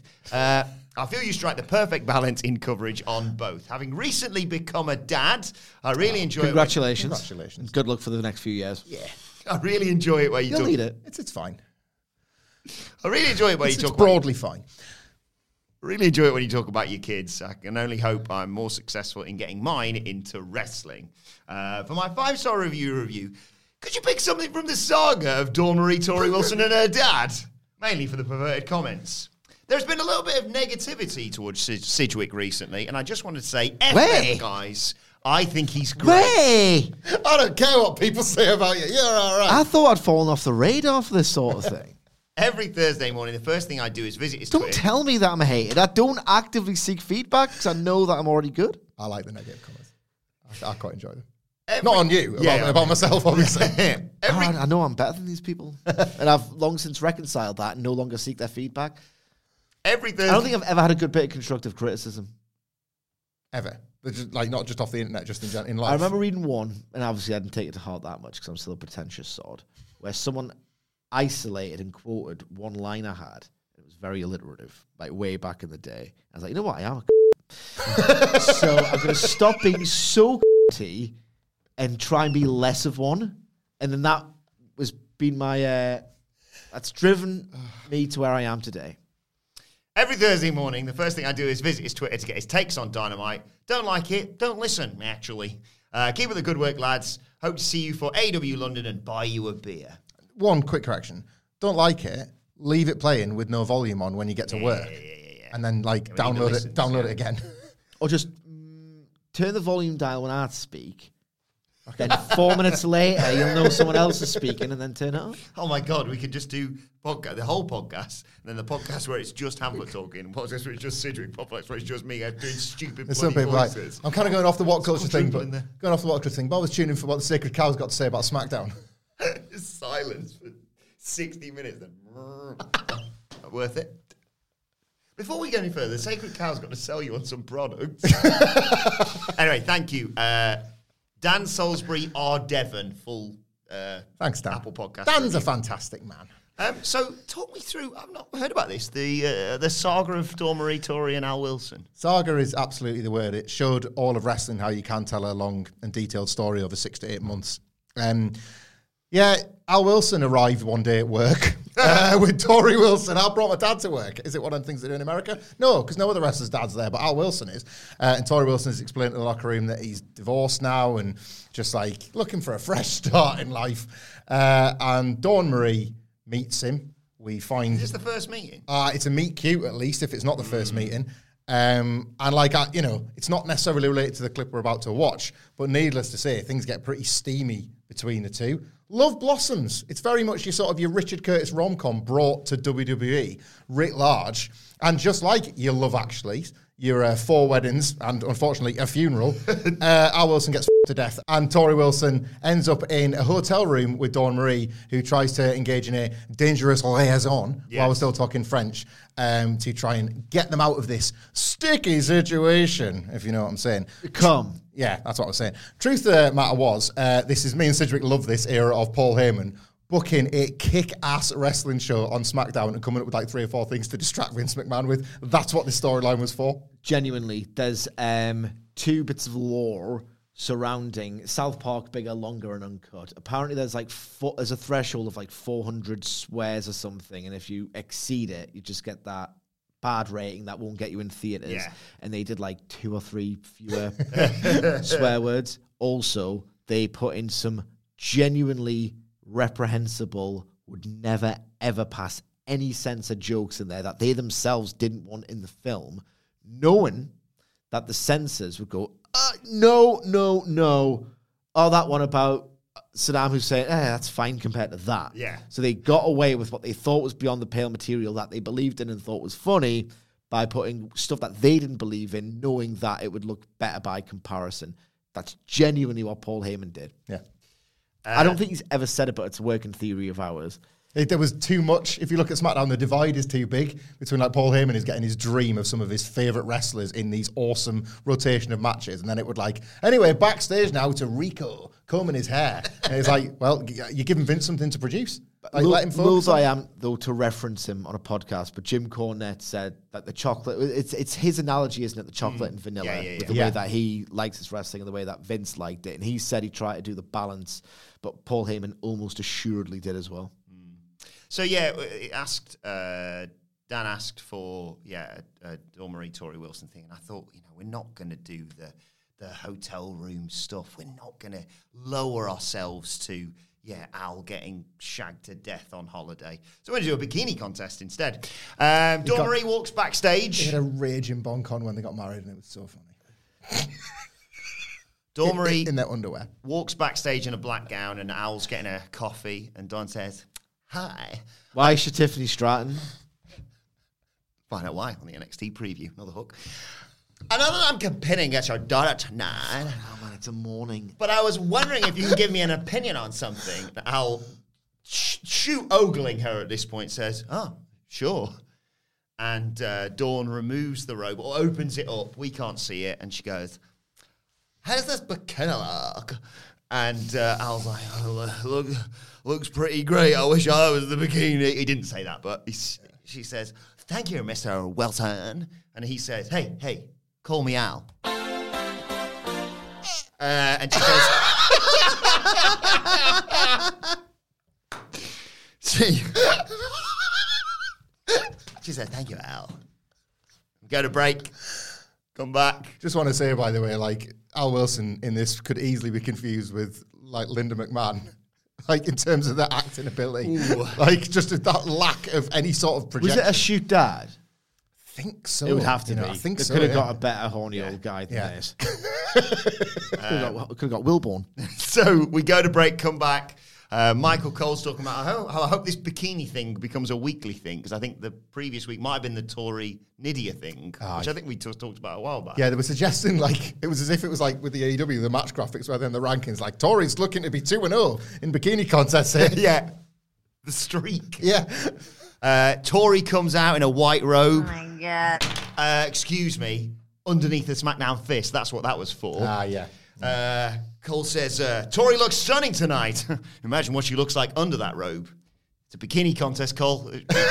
Two minutes, mate. Just. Anyway, uh, Taz is there in the ring with his sunglasses on uh, and says, Let's see Torrie Wilson's competition in this competition. And uh, Uh, Dawn Marie's out there, um, and he runs through the rules. Rules: thirty seconds, take your robe off, and shows your bikini, basically. Uh, but Yeah. this this week, the Raging Cajuns are the uh, are the judges, uh, and Dawn does her thing and gets a decent reaction. Taz says, "Well, I think that worked." I don't know what exactly he's implying there, but uh, I think he maybe got an erection. Isn't that what this whole thing exists for? Oh, To yeah, get- yeah, to good get- point. To get men hard. Yeah. Well, speaking of which, you can hear Cole's erection whilst Torrie Wilson uh, shows off. She's the master of the bikini contest, according to Michael Cole. And Michael Cole loves him a flesh coloured bikini. Uh, so they go to the audience to judge. Jo- Dawn Marie gets boos. Torrie Wilson gets huge cheers. And I like the fact that, Torrie, that Taz goes, and your winner is Torrie Wilson. Wilson. Mr. Kennedy, apparently. Uh, and uh, she throws the lollipop into the crowd. So, Why do you say it like that? I sorry, I just got distracted. Um, and Dawn offers to shake her hand, but of course, immediately then slaps her and throws her out the ring. And Dawn Marie says, uh, sorry, and Michael Cole says, Dawn Marie's a witch. Uh, and scene. I mean, I can't remember what date this was, but I feel like that might have been setting up a Halloween episode next week where Marie was literally a witch. There's every chance that was why that line was thrown in. This was when me and Sidge talk about that post Attitude Era glum. It's still cum soaked, but the cum starting to like crust over. It's just so like bleak. I don't want to like put over Jerry Lawler ever, right? But Jerry Lawler and Sable kind of like is the like Omega Okada of this genre. Like when you watch this and you realize like right, Raw was at its most frat boy. The Attitude Era was just like 1998 is weird when you go and watch it, but yeah, like fits in a way. Like even now, it's kind of uncomfortable viewing, but you just if you live through it and when you're watching these characters in this zone, there is an incredibly, incredibly satisfied customer base, and that extends to networks that cannot believe that wrestling has become this hot property. Wrestling is not a hot property in 2003. It's just not, and yet it is like still. It still thinks this is playing the hits, Yeah. and it's so painfully not. Uh, so we go to the comments section. wonder if there'll be any, anything interesting here. Uh, just to reiterate, these don't. It's time to play the game! Time to play, time to play the game! Ha ha ha ha! no one forced it to wrestle.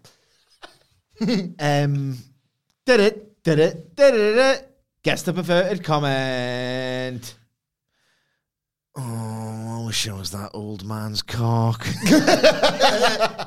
I think it's going to be. I was like nailed on for this being. I wish I was the lollipop. Yeah. Like Wilborn kind of went there in the review. I wish that lollipop was my dick. that's, how, that's what I'm going to go with. I wish that, that- that's my formal. This is how it's going to be written. I wish that lollipop was my dick. I wish I was a kid in that crowd and caught that lollipop stick because the pervert doesn't understand that because they were watching this when they were a kid, they'd have to be that age when they were in the crowd, even though they're watching this 15 years later to jack it. Yeah. Well, uh, let's find out. Once again, these do not reflect the views myself, Daddy Boys, anyone at What Culture Wrestling, or indeed Dan, who suggested this. Um, just again, to use a Cedric phrase, think of the, gra- think of the ground this covers from Nicholas. Not our Nicholas. No, not Nicholas. You've never. Damn! This is the best thing that has happened in WWF history. Probably that. And then. You see? Sorry to divert on uh, your favourite Sage Dax. Did you see him? What he said, what he revealed that Vince had said about that match. Yes. that's so funny. It's great. Worst. like the Good Brothers and FTR were wrestling every day, just having these bland matches, doing like, yeah, your turn tonight, is it? And they come backstage, you know, usual one star TV match. Vince is like, that's the worst wrestling match I've ever seen. Vince McMahon, that's the worst thing. Amazing. Uh, Someone, and I hated that I was on Squared Circle, someone pointed out that Luke Gallows has the distinction of having both Antonio Inoki and Vince McMahon's least favorite wrestling match. What an absolute failure and legend. Who's he tagging with on the live shows right now? Adrenaline in my soul. What a worker. Cocky891 this may satisfy your your guesses. Just right. Uh, just right. Uh, this makes my caterpillar emoji so hard. Oh God! I imagine it with like loads of legs. Halfway through the comment, dick in one hand, phone in the other, using his finger to scroll through. Looks like a dick. Well, I can't find that bloody eggplant. Oh well, I'll go into animals. Just keep going. Just keep going. Tiger, lion. there. Bingo. I can't use a word. and I think it's small. The erection's like when it becomes a butterfly somehow. Mine's big and it ain't got loads of legs. Um, this, this, this, this one might have you in the first half, I'm not going to lie. Mr. B writes, That woman should be illegal for being so stunningly gorgeous in a public place. Got a little bit of milady about that. Isn't it? Doesn't a it? little bit tiptoeing towards milady. He's workshopping that so you can actually say it Yeah. to someone in real life. Second, I'm going to have to ring 999. 911 for our Americans. For Americans. I'd like to report a robbery. You've stolen my heart. uh, T Man writes, Oh, Oh, eh? I suddenly yearn for some Christmas hams. Is that the incel way of saying he wants to eat someone's ass? Yeah, I think yeah. Um, yes, S, the SC reveals, you want to know a secret, buddy? And then, like, loads of, you know, have to open to show more of the comment. All the way at the bottom. I'd do her. Thanks for letting us know.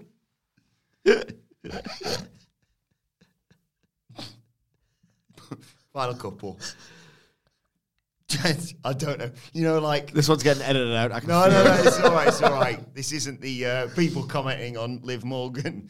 I wish I was the elimination chamber. Or Phil on the stream having to read that out without understanding the context.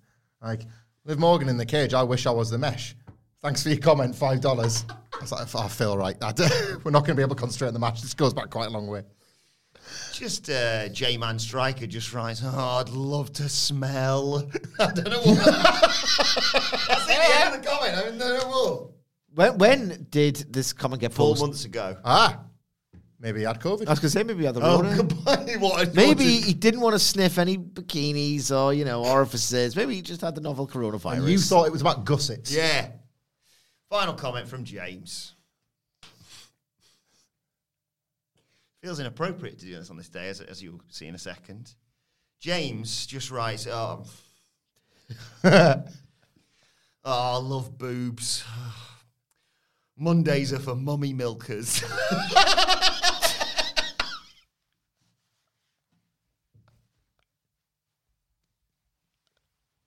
Only Mondays, though. He's got his wanking calendar. Yeah. Couldn't possibly. It's Wednesday. Well, What's the theme of Wednesday co- night, you you know what I mean. What's the theme of Come Tuesday? Facials? that sounds sounds any question. I was just asking questions, so yeah, I appreciate it. Thanks to, to Dan for that. Thanks, Dan. If you want to suggest something short, crap, and wrestling related, do so on Apple Podcasts. Leave us a five star review on there, or leave us a five star rating on Spotify. Screenshot it We need the proof. and then email it to me, adam.wilborn at whatculture.com. Jesus, it's the main event time. No, we're way off yet. I was thinking this. You guys were talking so much, and I was like, oh, brother, we're in hour two here. In deep water. Oh, God. So yes, uh, Rollins uh, ref stoppage. Carmella's asked for a match with Asuka next week. Postman Pearce says, "Fine, Cool. I appreciate your Move on, attitude." move on. I did then like Chelsea Green being on the phone because she's been sent to Ottawa, Illinois instead of Canada, and uh, she's like, "How are you going to fix this?" And he's like, "Oh, you're breaking up. Bye." So she's going to be more Karen stuff next week, basically.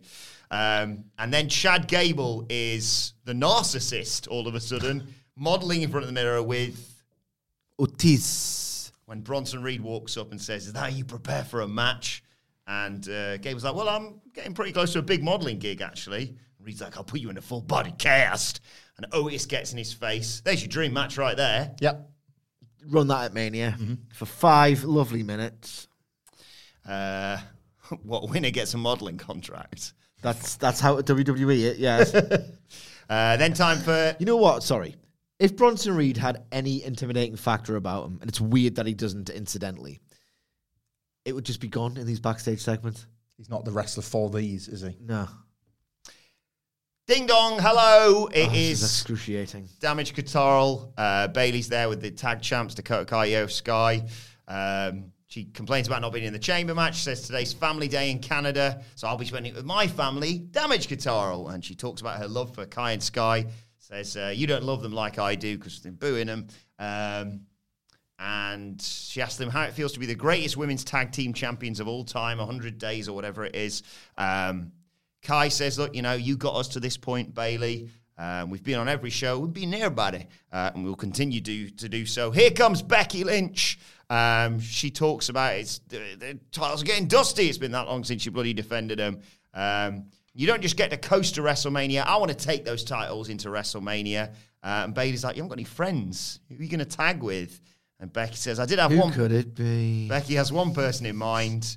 Uh, and here comes Lita. Meanwhile, Trish Stratus is sat around in catering, according to reports. No idea what's going on there. Um, Bayley, I did like Bayley being so furious at this, but also saying, use the fucking door if you're going to interrupt properly.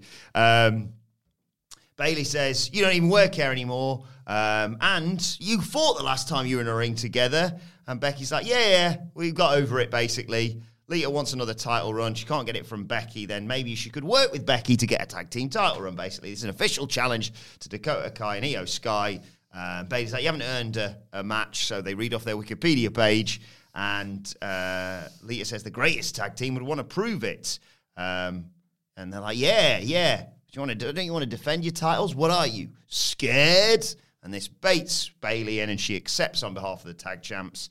Uh, and then they pay homage to the great pre WrestleMania angle where Roman Reigns and Brock Lesnar had a push and pull contest, grabbing the title off each other. So Becky and Lita steal the titles and hold them up and pose with them, and then give them back. And there's a stare down to close this god awful segment. Oh my god, this was excruciating. The dialogue was terrible. The direction was inevitable.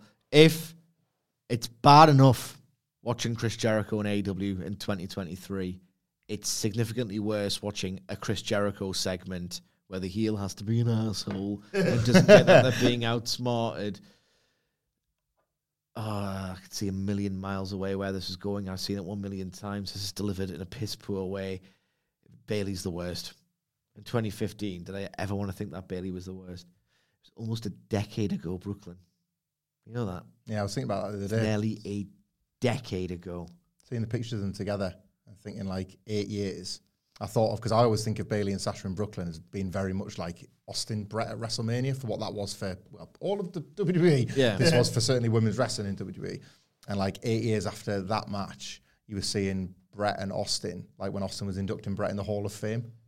And then you were seeing Bayley and Sasha together at the weekend. Yeah. And they're both still active. And like it's things are looking like looking up for many, but the world should be their oyster in the way it was Brett and Austin's after that match. And uh, I know you got something you want to say about what came next. Um, anything, yeah, you want to say anything about this? Sorry. I, it's um It's heartbreaking for Hamflett. it is I don't like seeing this. You know, like Jim and Tim was actually first seen in the office. Like I uh, I manifest Damage CTRL breaking up. I talk about Damage CTRL breaking up and I'm boring myself talking about it. That's where I'm at with this whole thing. Maybe it'll happen next week and maybe that's why the Trish thing was dropped. Bayley accepted. Yes. They're gonna lose and Becky and Lita are gonna fight Shayna and Ronda, which then begs the question, why didn't you just do Becky and Ronda on the undercard? If you really didn't believe it could be a main event, at least just Hoya out there as a singles. If you're going to get back to a tag anyway, because you've got an out for Becky Lynch, probably just should have kept course. Um, I know you want to talk about what came next because Byron Saxton's trying to interview Candice LeRae about Johnny Gargano. Oh, God. And Nikki Cross is scampering backstage, and Candice is fed up. She wants answers. What's going on here? So Nikki Cross, embarrassed, whispers the, the answer to Candice LeRae. And Byron's like, what's all that about? And Candice LeRae says, oh, she's just sad all her friends are gone and she's lonely. Oh, oh my God. they cannot book baby faces to save their life. This company is so innately horrible that it just bleeds into everything they do on screen. First of all, Candice, just defined by a man, Uh, there's something going on in your terrible career, your terrible nothing happening career where you just win some, you lose some, you just exist. You Came just back like six months after having a kid. You're just a wrestler. You're just a wrestler who sometimes loses. You do nothing of importance. You're out the tag team title picture already. Did you ever get a match? Uh, don't think so. Her and Meechin. That was meant to happen at one point, wasn't it? Yeah, they couldn't find their arse with both hands, the pair of them. So. and now they've just not related in the storylines. Yeah, yeah, it's all gone. It's all dead. Nothing what you do matters. What about your bloke? what about your bloke? And then she's going to happily answer questions about a fella. And then she sees Nikki and she's like, "Oh, I've had enough of this. Right, okay. And then she asks her in front of the in, in front of the camera, right? Nikki Cross confides in Candice LeRae about what her problem is, and it turns out, you know, she's not trying to torment her or be a mischievous imp and unsettle her and do creepy things. She's just, you know, a bit adrift, hmm. spiritually adrift without a mate. She tells her this in confidence, and I know it's in confidence because she whispers in Candice's ear, and then Candice, like an arsehole of a baby face, just volunteers this information about Nikki when she clearly didn't want it to be out said out loud. Don't say it on TV then. Say I'll meet you after the show and tell you. But regardless, it's all stupid. It's all terrible. She just volunteers the information and just betrays this person's confidence. And Candice is meant to be the baby face. Triple H deserves to get sacked, and Paul Heyman should just take the book. Are they like? I don't know. This is Galaxy Brain. Are they doing an undercard program of Gargano and Lumis versus friggin' Sanity? Like oh, This That- was a this was a ta- sanity tease. where it was sent to. Yeah, this is what it was like. You were told to think about here. Yeah, because that's what you want. After Johnny Gargano putting that performance in the chamber, I'll tell you what he needs to do: get back, Did- get back with Dexter Lumis. Didn't Eric Young get killed off an impact, or have I? Yeah, he was murdered in Impact, but that's they've killed people in Impact before. It's kind of like it verges on Lucha Underground in the, what you can get away with in Impact and then bring people back from the dead in other shows. But Eric Young was rumored to be on his way back, and there was all the sanity seizures. Certainly, you were told to consider that here. I don't want to watch that. They were never over. What's Triple H doing for like the fourteenth time? An NXT act that never really got over. Four you know what? You know what this needs. Four years past, it's never prime. it's to be on Fox. Wha- What? Yeah. He's, he's finished. he's absolutely finished, and Paul Heyman's the best thing about this program. Uh, what came next was awesome, though. It was a three-minute match, but it kicked ass. Kicked ass. Bronson Reed versus Chad Gable. Um, guys, hot take: Chad Gable, quite a good wrestler. I got a tweet if I were you. Yeah. Yeah, I think it's gonna get numbers. Pass it Front- you're in front of folk there. Uh, standing avalanche immediately from uh, Bronson Reed. Gable rolls out the ring, so Reed comes flying off the apron with a shoulder block. Um, and there's another tease, a little stare down between Otis. and Bronson Reed. Head back into the ring. Gable gets him with an ankle lock. Reed kicks him off. Uppercuts from Gable. Um, Reed clubs him, blocks the German suplex because it'd be ridiculous for Chad Gable to be able to German suplex. Really, I don't know how they built this in three minutes, but Gable's a genius. Yeah.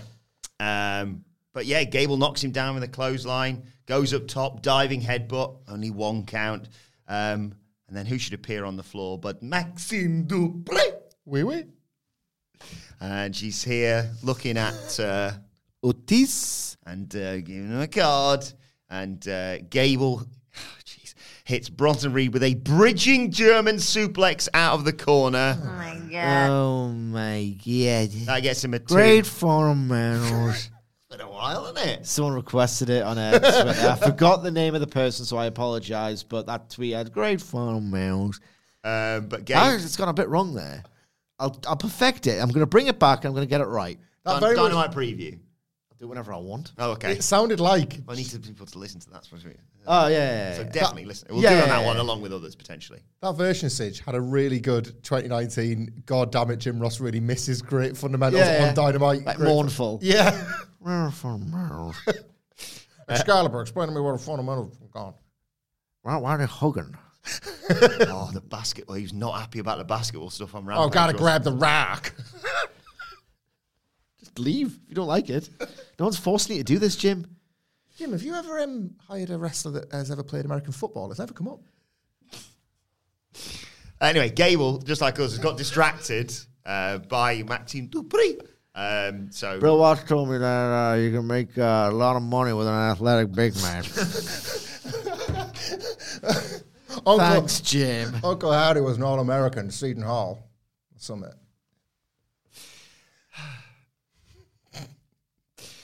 Corner splash and read, Ripcord Power Slam, Tsunami, one, two, three. Great match. Great matchmaking. Jay is ready to break out. is, he, is he, Jim? 'Cause I don't think he is. He's a contract season and he's getting me a bit off the top for all time's sake. Yeah, brilliant match. Great matchmaking. Perfect. Perfect booking of this match. Like, why not do it as a sprint? There's no story, nor could Bronson Reed or like Chad Gable could, but Bronson Reed couldn't in a backstage vignette, and it existed for the maximum Male model stuff. This is how you do it. If a match has to exist for the benefit of something else, just make it kick ass and not have it. Don't overstay its welcome. Yeah, yeah, yeah. Perfect. The main event time. Nope, way off yet. Um, Way off. It's 25. yeah, yeah, honestly, you do the Jim Ross things, and I'm like, well, okay, I guess we're going a bit longer then. Elias is in the ring. He's got a message for Rick Boogs. I like, like the fact that Elias said, take notes, Rick Boogs. And we got backstage and Rick Boogs is shooting taking notes. Uh, there's no bigger star than Elias. Uh, who wants to walk and talk with Elias? Uh, it's Bobby Not Lashley. me anymore. Comes Did out. I ever want to do it? No, I preferred his brother. yeah, where's his brother gone? I preferred everybody else not Photoshop other than Yes. Elias. Uh, he hits a spear, hurt lock, gets uh, gets on the mic, says everyone's got a plan, so they get put in the hurt lock. Lesnar panicked. He had to use a low blow. Nobody can break it. Not Lesnar, not Wyatt, not Elias. Um, issues a warning to everyone in the back. If you, just built the worst f- fatal four way match of all time, What with Howdy and Bray? and Elias, what is going on here? Trash. It's trash. Um, Triple ju- H sucks. I can't stress that enough.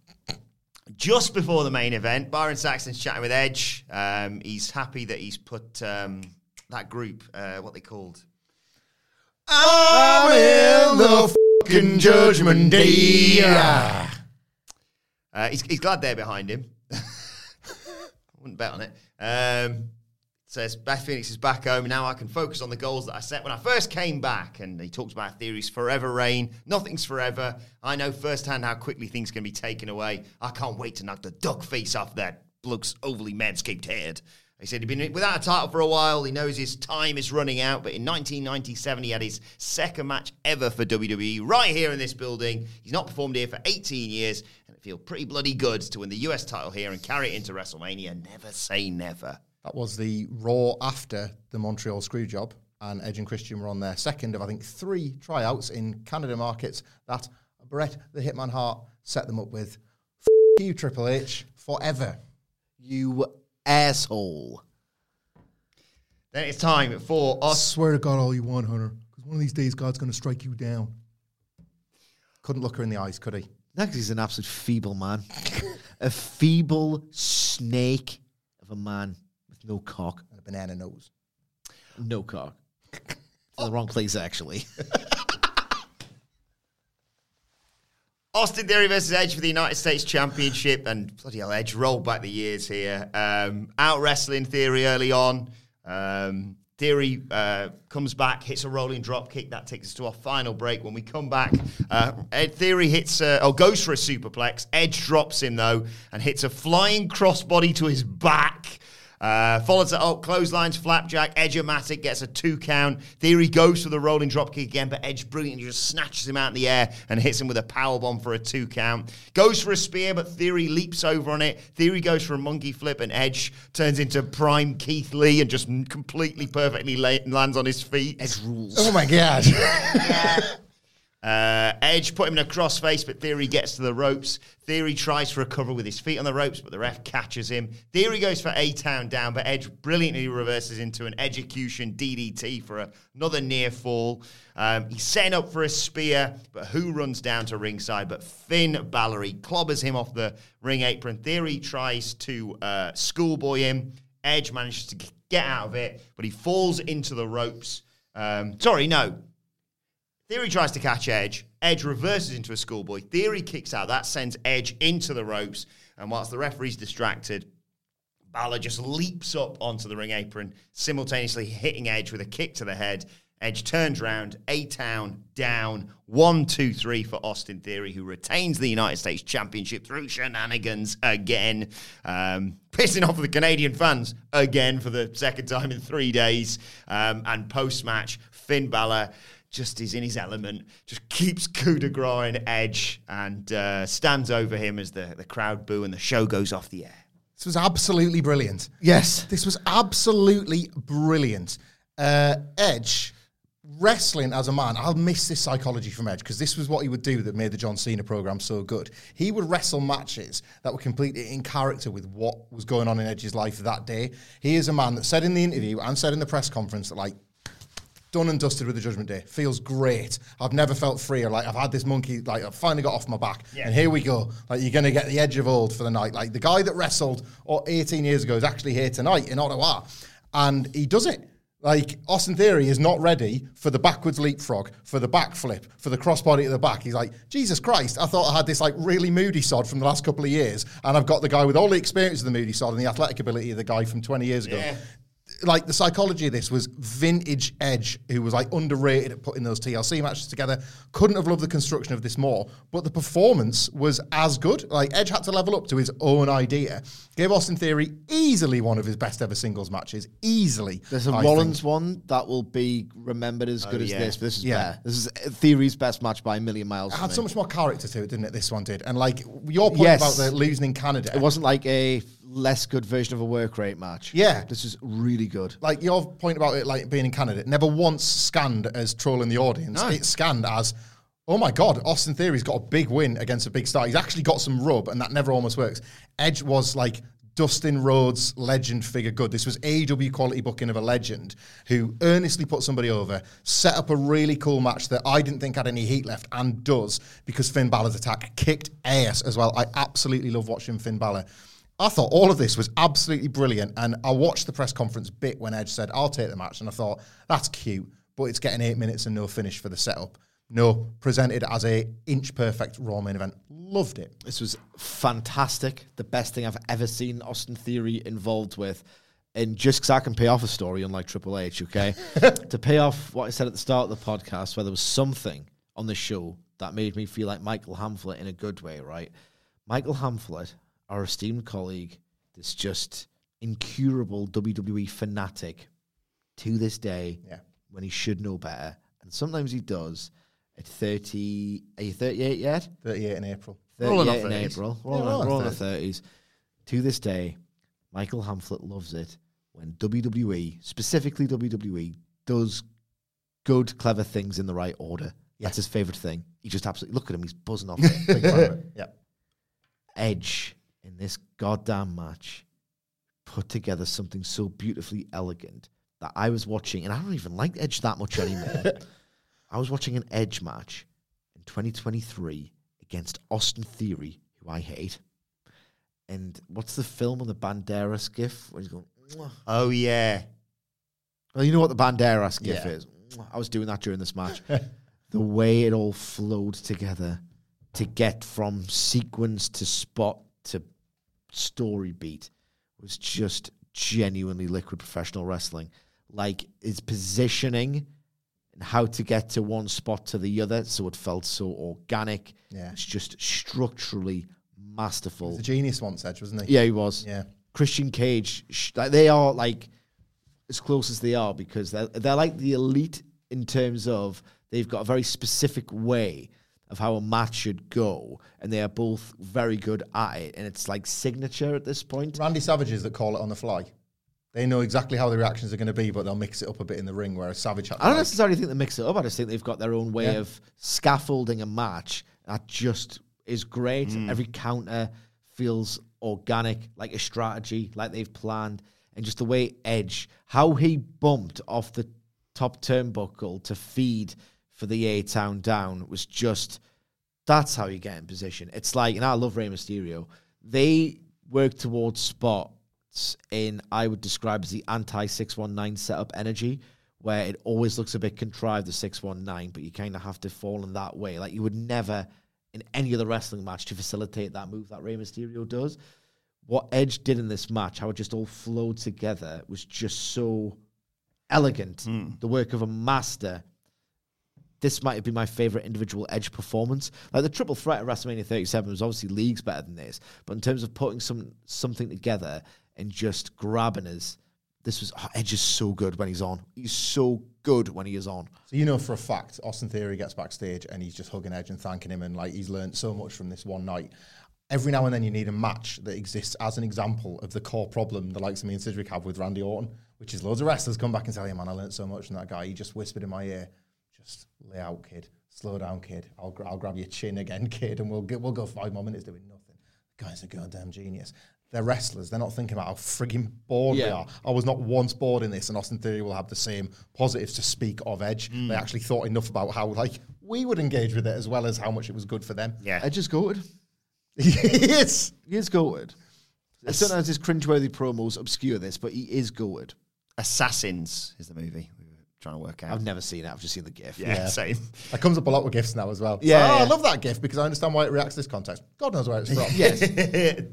uh, but yeah, brilliant end to Monday Night Raw. Let us know your thoughts on the show on so Twitter. my favourite Antonio Banderas film, of course, that would be a Puss in Boots: The Last Wish. Hard agree. Hard agree. Really good.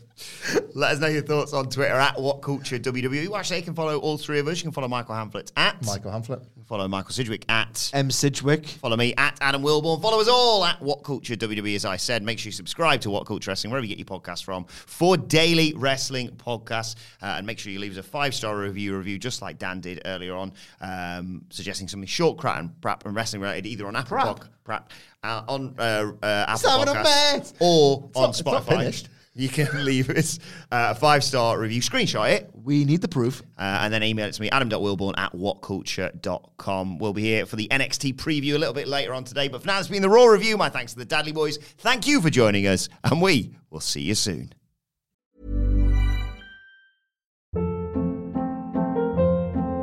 Hold up. What was that? Boring. No flavor. That was as bad as those leftovers you ate all week. Keke Palmer here, and it's time to say hello to something fresh and guilt-free. Hello Fresh. Jazz up dinner with pecan-crusted chicken or garlic butter shrimp scampi. Now that's music to my mouth. Hello Fresh. Let's get this dinner party started. Discover all the delicious possibilities at hellofresh.com.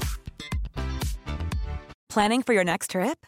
Elevate your travel style with Quince. Quince has all the jet setting essentials you'll want for your next getaway, like European linen, premium luggage options, buttery soft Italian leather bags, and so much more. And is all priced at 50 to 80% less than similar brands. Plus, Quince only works with factories that use safe and ethical manufacturing practices. Pack your bags with high-quality essentials you'll be wearing for vacations to come with Quince. Go to quince.com slash pack for free shipping and 365-day returns.